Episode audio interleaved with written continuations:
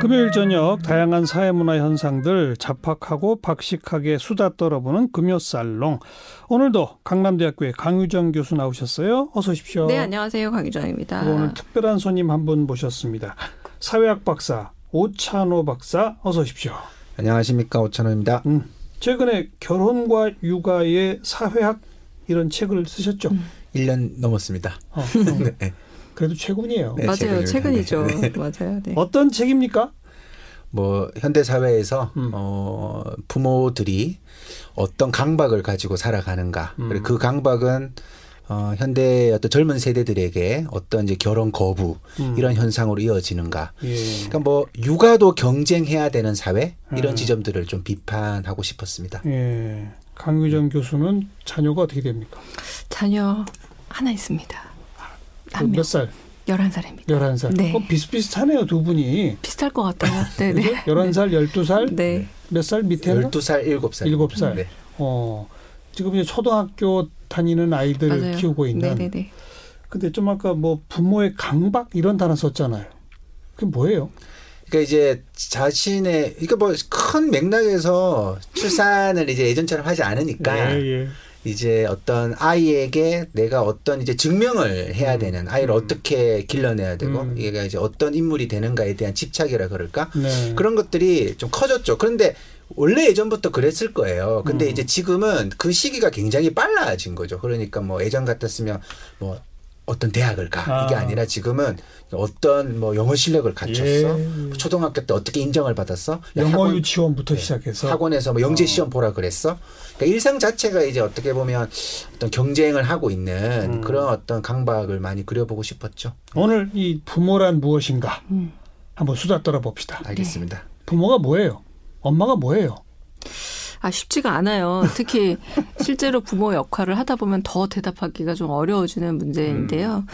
그 저는 오늘 뭐 그 한 줄 평 부모란 무엇이다라는 걸 어, 좀 오래 고민했어요. 음. 생각보다 어떤 다른 현상에 대해서 못알라고 얘기하는 거 오래 걸렸는데 일단 결론에 들으려고 했는데 미리 해봐요. 네. 뭐 뭡니까? 저는 그냥 빚쟁이였어요. 빚쟁이? 네. 그러니까 빚에 쫓기는 기분이에요. 저는. 허허. 네. 부모가 된다는 게 특히 어. 워킹맘이다 보니까 좀 더 제가 늘 빚을 져서 왜 음. 아니면 제가 사실 어떤 거 생각했냐면 마감 5분전 같은 느낌 있죠. 이렇게 음. 마감을 해야 돼. 저는 글 쓰는 사람이니까 마감을 해야 되는데 늘 해야 될 일에 좀 쫓기는 기분 음. 그렇습니다. 네. 그러니까 아이들 아이가 빚이네요.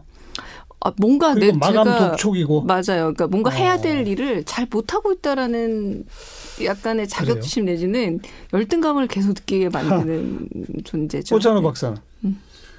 뭐 동네 북이다 부모는 뭐 어떤 그렇게 생각합니다. 동네 북? 네. 이게 어떤 거냐면 음. 그러니까 이제 어떤 행동을 해도 좀 욕을 먹는 상황이 늘 존재하는 것 같아요. 어떤 음. 행동을 하더라도. 그러니까 이제 예를 들어 가지고 막 애를 좀 잘 이렇게 공부를 시키면 공부를 시킨다고 욕을 먹는 음. 거고 또 약간 좀 자유롭게 키우면 음. 공부를 안 시킨다고 욕을 먹는 것이고 음. 그러니까 세상이 이 부모라는 존재에 대해서 계속 평가하고 싶어 하는 듯한 느낌을 네, 많이 네. 받는 거죠. 그러니까 가족들끼리도 받고 음. 가족들 식구들 내에서도 그런 분위기를 받고 사회로부터도 이제 그런 압박을 받고 있으니까 뭐 도대체 뭘 어떻게 하라는 말이야. 음. 예를 들어 가지고 뭐 어, 이렇게 식당에서 음. 막 떠드는 거를 예전처럼 이렇게 배려해주지 않습니다. 음, 음. 그러면 이제 애한테 뭐 이렇게 스마트폰을 보여줘. 그럼 또 그걸 본다고 또 뭐라 그래요. 예를 들어. 애를 저렇게 키우나. 그래서 뭐 어디에 장단을 맞추라는 네. 말이야. 뭐 이런 네. 생각이 드니까 음. 요즘 부모들이 음. 자기들끼리만 공간을 만들려고 하는 거죠. 그래서 음. 그런 좀 비극적인 일이 벌어지고 있는 거예요. 저는 모순 네. 같아요. 좀 출산율이 1% 밑으로 떨어졌다고 난리가 났잖아요. 세상이. 퍼센트가 아니라 1.0 밑으로. 네, 1.0 밑으로. 아, 제, 아 죄송합니다. 1.0명 밑으로. 네.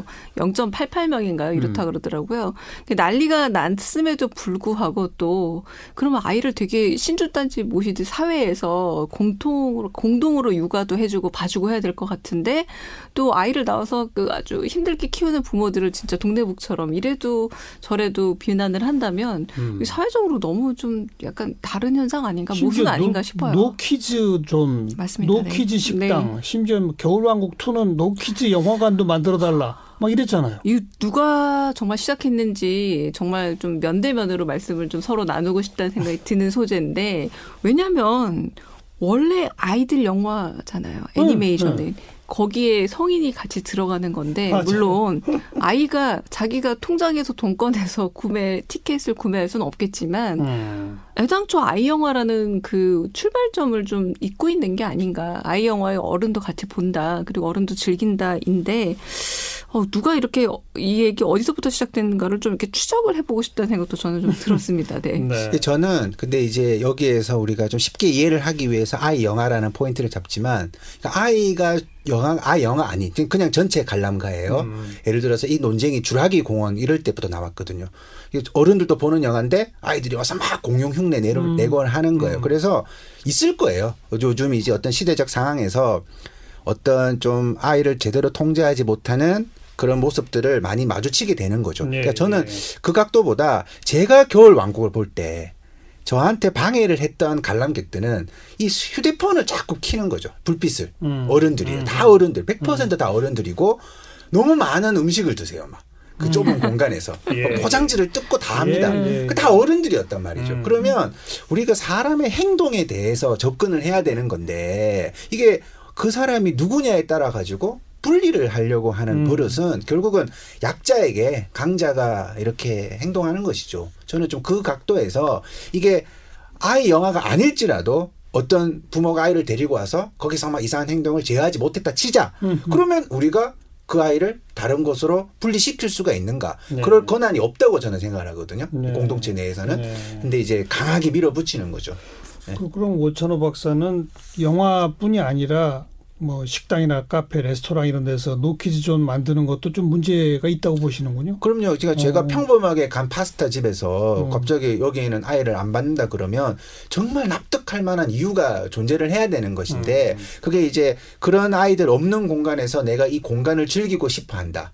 그런 권리밖에 없는 거예요. 음. 근데 되게 황당할 때가 많이 있고. 강 교수는 어때요? 그럼 그, 그 이슈에서는. 분리라는 걸 자꾸 주장을 하시는데 그 아파르트헤이트로 유명한 이런 인종 분리도 보면 차별을 사실은 기반으로 하고 있어요. 아이들 그 차이가 아니라 네. 차별인 네. 거죠. 그래서 아이들에 대해서 이런 얘기들이 이렇게 존중감이라는 얘기를 좀 다시 한번 하고 싶은데 아이의 행동 특성에 대한 조금의 존중감이 있다면 이렇게 음. 노키즈존이라는 얘기가 해결책으로 바로 나오진 않을 거라는 거죠. 그런데 지금 최근에 노키즈존이 굉장히 예의 바른 어떤 엄마나 아빠들에 대한 요구 사항 상황이 된 게 여러 이제 사회 현상에서 되게 당연한 요구처럼 얘기를 하고 거기에서 왜 노키즈존을 얘기하는 것은 왜 혹시 우리가 도, 돌이켜 봐야 되는 거에 대한 문제가 아니라 자꾸 지금도 부모한테 묻거든요. 어떻게 예, 생각하느냐. 예. 이건 좀 다시 차별의 문제가 되는 게 아닌가라는 생각이 듭니다. 음. 그러니까 부모에 대한 어떤 부모에게 책임을 기결시키는 음. 그 습관이 굉장히 좀 더 빈번해진 건 분명히 징후가 보이는 것 같아요. 알겠어요. 부모가 뭔가 얘기하다가 뭐이 그 겨울왕국 나오고 이러다 보니 또 아이를 별로 안 낳는데 왜 우리는 아이를 별로 안 존중하느냐 얘기하다가 노키즈로 음. 잠깐 빠졌다가 네. 다시 본론으로 가서 음. 두 분이 아이에 대해서 육아에 대해서 빚쟁이다 마감 5분 전이다 부모는 동네북이다 이런 말씀을 하셔서 내가 역설적으로 질문을 드리고 싶은 게 행복한 건 없어요? 아, 있죠. 행복은 굉장히 큰데. 어. 근데 그, 그게 왜 먼저 안 떠오르냐 이거죠. 그거 어떻게 생각하세요? 그게 좀 부모의 자리 제, 제 먼저 말씀을 드리면 음. 부모의 자리가 그 잘해주고 행복한 것보다 약간 못해준 거를 먼저 생각하게 되는 기묘한 구조가 어. 한국 사회 안에서는 특히나 좀 있는 것 같아요. 이번에 뭐 사실은 뭐 공정성이나 여러 가지 입시제도 그리고 한편으로는 음. 그 취업 문제에서도 늘 얘기가 나오는 게 부모 얘기였잖아요. 음. 그런 부분에서 굉장히 흥분한 게 젊은 세대도 있지만 부모 세대들이 아 나는 못해줘서 정말 마음 아팠다니까 또 나오거든요. 음. 그런 부분 부분에서 아 되게 그 한국 사회에서 아이를 키운다는 게 되게 부모에 대해서 굉장히 반기하고 넓은 그 관점에서 보는 것 같지만 생각보다 굉장히 엄격한 잣대들을 요구하다 보니까 저도 좀 학습이 됐나 봐요. 그러니까 거기로부터 자유로울 수 없나요? 뭐 가능은 하겠죠. 근데 어. 이제 어제 뉴스를 보는데 서울의 집값이 계속 상승하고 있다. 그래서 이제 제 아이가 5학년인데 음. 아빠 열심히 공부해서 직장 다니면서 절약하고 살면 내 집 마련하는 거 아니에요? 라고 묻는데 음. 요즘 요즘 세상에 누가 그래라고 대답을 할 수가 있겠습니까? 음. 거의 불가능한 이야기잖아요. 음. 아무리 계산을 해도 불가능하거든요. 그런 사회 속에서 아이가 살아가는데 우리가 이제 지금 우리가 그냥 기쁜 것만으로만 만족하고 사는 것은 나중에 그것이 다 어떻게 보면 부메랑이 되어서 돌아오는 음. 그런 것들을 지금의 젊은 세대들은 알고 있는 거죠. 음. 알고 있는 거죠. 이게 물질적인 것이 얼마나 삶의 중요한 기반이라는 걸 알고 있기 때문에 그냥 내가 행복할 수 있는데 자꾸 머릿속에 내가 정신 승리하는 거 아니야? 뭐 이런 생각이 가끔 들 때가 있어요. 음. 이 아이가 나중에 이 아이 20년 후에 우리 어떤 식으로 살아갈지가 보이는데 내가 지금 막 우리 기쁜 것만 가져 생각을 하는 것 이런 지점에서 우리가 조금 쉽게 그렇게 벗어나지를 못하는 거죠. 그런 음. 어떻게 보면 속물적인 생각일 수가 있는데 이 속물이라는 것이 얼마나 삶의 중요한 기반이라는 것을 그 뼈저리게 느끼는 거죠. 지금까지 그것을 성실히 살면 그것을 탈출할 수 있는 것이라고 생각을 했었는데 예, 예. 사회가 그렇게 좀 급변한 것 같습니다. 그렇게 네. 변하면서 뭐 행복감 이런 것보다는 뭔가 부담감 또 자꾸 사회로부터 오는 압박 이런 것들을 느끼는 정도가 심해질수록 결국은 출산율 떨어지는 게 그냥 자연스러운 귀결인가요? 전 이런 것 같아요. 아, 나 시험을 잘 못 치렀어 보다, 음. 어, 나 시험 안 칠 거야. 음. 라는 마음처럼 그렇지, 다들 그렇지. 결혼을, 어. 어. 나는 못 하거나 이렇게 생각하는 게 아니라, 나 그냥 그 경쟁 대열에 안 끼어들래. 음. 그냥 시험 안 봐버리지, 뭐, 인생에서 그걸 시험처럼 생각한다면, 뭐, 나는 그냥 무자격자로 살래. 만약 그걸 자격을 요구하더라도. 네. 오늘 조금 아까 네. 우리가 한겨레 신문 기자들이 음, 음. 스튜디오 와가지고, 네. 그 청년 100명, 여, 여, 여 성 50명 중에, 음. 애안 낳겠다가 29이에요. 네. 결혼 안 하겠다가 20이에요. 네. 그러니까 이게 아예 시험 안 친다는 거죠. 그러니까 시험 안 치겠다는 거죠. 그러니까 음. 말하자면 대입에 내가 가서 나 등급을 나뉘느니 그냥 대학 시험 안 치우고 나는 나로 음. 살겠다라는 건데 어 그것에 대해서 이기적이다라거나 말할 수가 없다라는 거. 왜냐하면 저도 허덕허덕하면서 살고 있으면서 음. 어 나도 허덕허덕하니까 또 같이 허덕허덕하자라고 말하기 어려운 건데 물론 아까 정관 선생님 말씀하신 것처럼 행복감도 말할 수가 없어요. 행복감도 말할 수가 없고 그 누가 그러더라고요. 내 유전자를 남겨서 보고 싶은 마음 마음은 누구나 다 동물적으로도 음. 갖고 있다.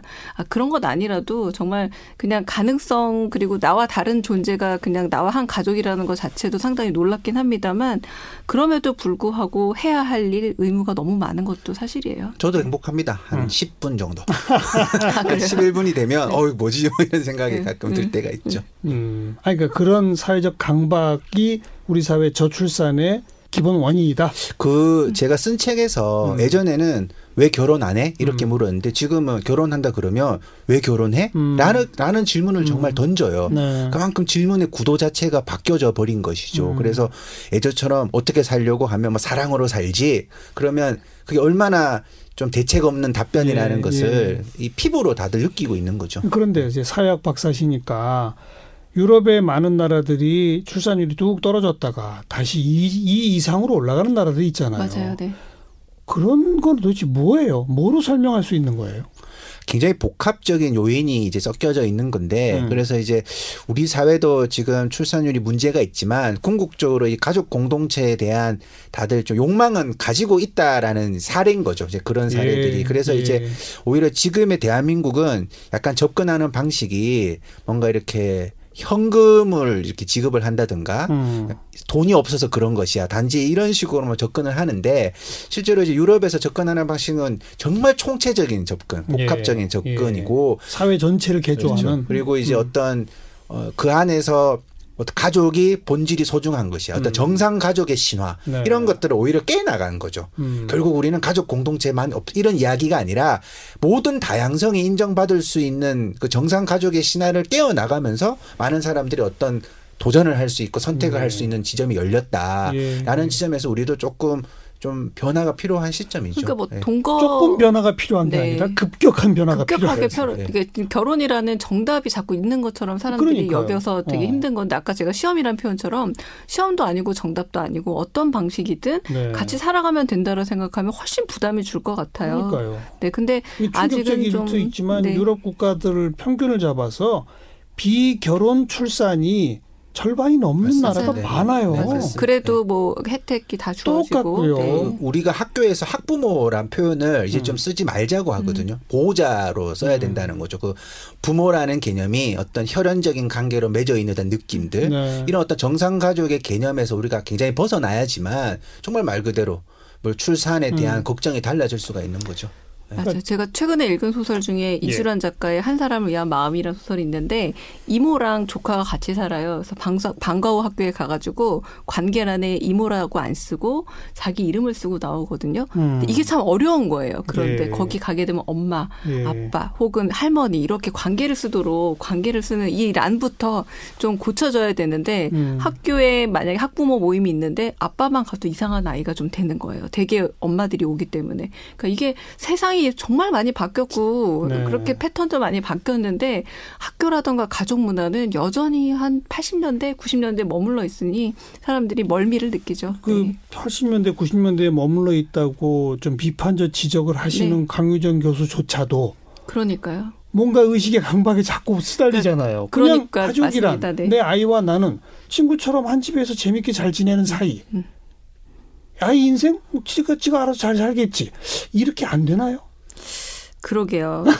그러니까 저도 최소 엄마들 다 왔는데 그 내가 못 갈 때 그런 미안함 이런 것들이 막 쌓여서 제가 빗장이 같은 마음이 드는 거거든요. 음. 그러니까 대단한 걸 해주고 싶은 마음이 아니라 최소한의 것을 못 해주고 싶은 마음이 되게 부모들이 갖고 있는 것 같아요. 제가 네. 책에서도 쓴 게 있는데 사교육을 시키는 게 음. 대단한 아이를 만들려고 하는 게 아니라 맞아요. 평균치를 만들려고 하는 거거든요. 그러니까 사회가 기본적으로 바라보는 평균치 자체가 높아져 버린 것이죠.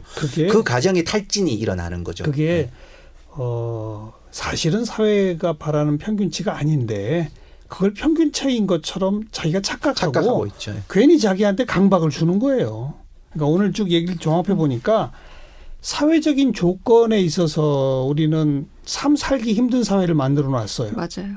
결혼은 엄도 안 나고 내 집 마련 엄도 음, 안 나고. 음. 그죠? 맞아요. 그런데 의식적, 문화 의식적 측면에서는 엄청난 강박관념을 심어주는 사회예요. 이 두 가지가 결합되니까 진짜 부모 노릇하기 어려운 사회네요. 영웅이에요. 그런 거에 정말 강박 없이 나 혼자 살겠다 하는 것. 네. 네. 저는 영웅이라 고 생각하지는 않고 음. 그렇게 할 만한 사람들이 하더라 네. 이런 식으로 보통 음. 비판을 음. 합니다. 네. 오늘 강유정 교수, 오찬호 작가 또 말씀 들었어요. 고맙습니다. 네, 감사합니다. 감사합니다.